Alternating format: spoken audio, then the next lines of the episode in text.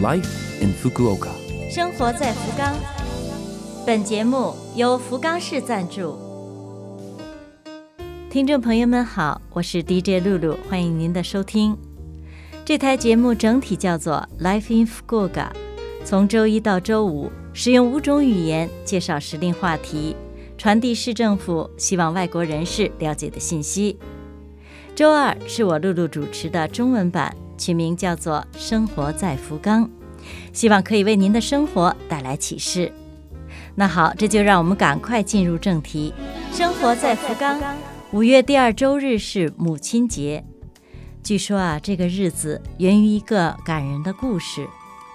美国南北战争时期，一位叫安娜·查韦斯的女性，面对伤亡的士兵，呼吁人们发扬人道精神，放弃敌我意识。在她的感召下，众多宝贵的生命得以挽救。安娜·查韦斯去世两周年忌日典礼上，她的女儿将母亲生前热爱的白色的康乃馨。赠送给前来瞻仰母亲的来宾，引起全社会的关注。从此，母爱、和平和康乃馨成为一个重要日子的象征，这就是母亲节。今天，康乃馨派生了更多的颜色：红色代表对母亲的敬爱，白色寓意对母亲的怀念。疫情中的母亲节，通过微信表达一下心意吧。愿天下所有的母亲都能够平安快乐。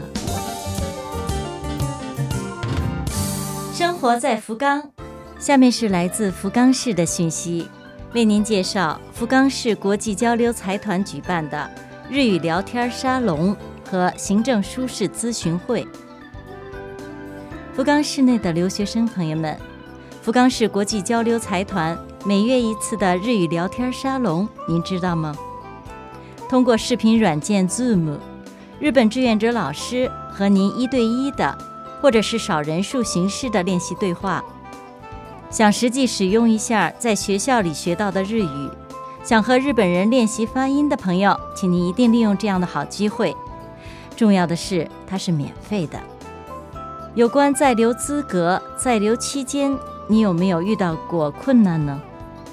福冈市国际交流财团每个月的第二周日下午，请来这方面的专家、行政书适，为大家举办免费的咨询会，内容保密，请放心利用。有关以上讯息的时间、预约办法等详情，请参阅官网，也可以电话咨询。电话号码是零九二二六二幺七。九九，再为您介绍一遍，福冈市国际交流财团的电话是零九二二六二幺七九九。下面是日语教室图。福冈市内由志愿者老师们举办的日语教室有好多家，为了方便大家利用，为您。介绍各教室的水平、参加费用和内容等，特制了日语教室图。这些教室包括初级水平教入门篇的，也有教汉字和日本文化的，还有可以尽情的练习绘画的。首先，在网上看一下日语教室图，选好去处，效果会更好。生活在福冈。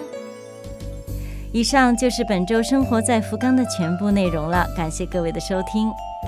我们为错过收听的朋友准备了播客服务，请您打开我们 Love FM 的网页，找到播客。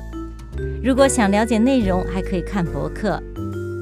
五月第一周，祝您开心，我是露露，下周二八点五十四分再会。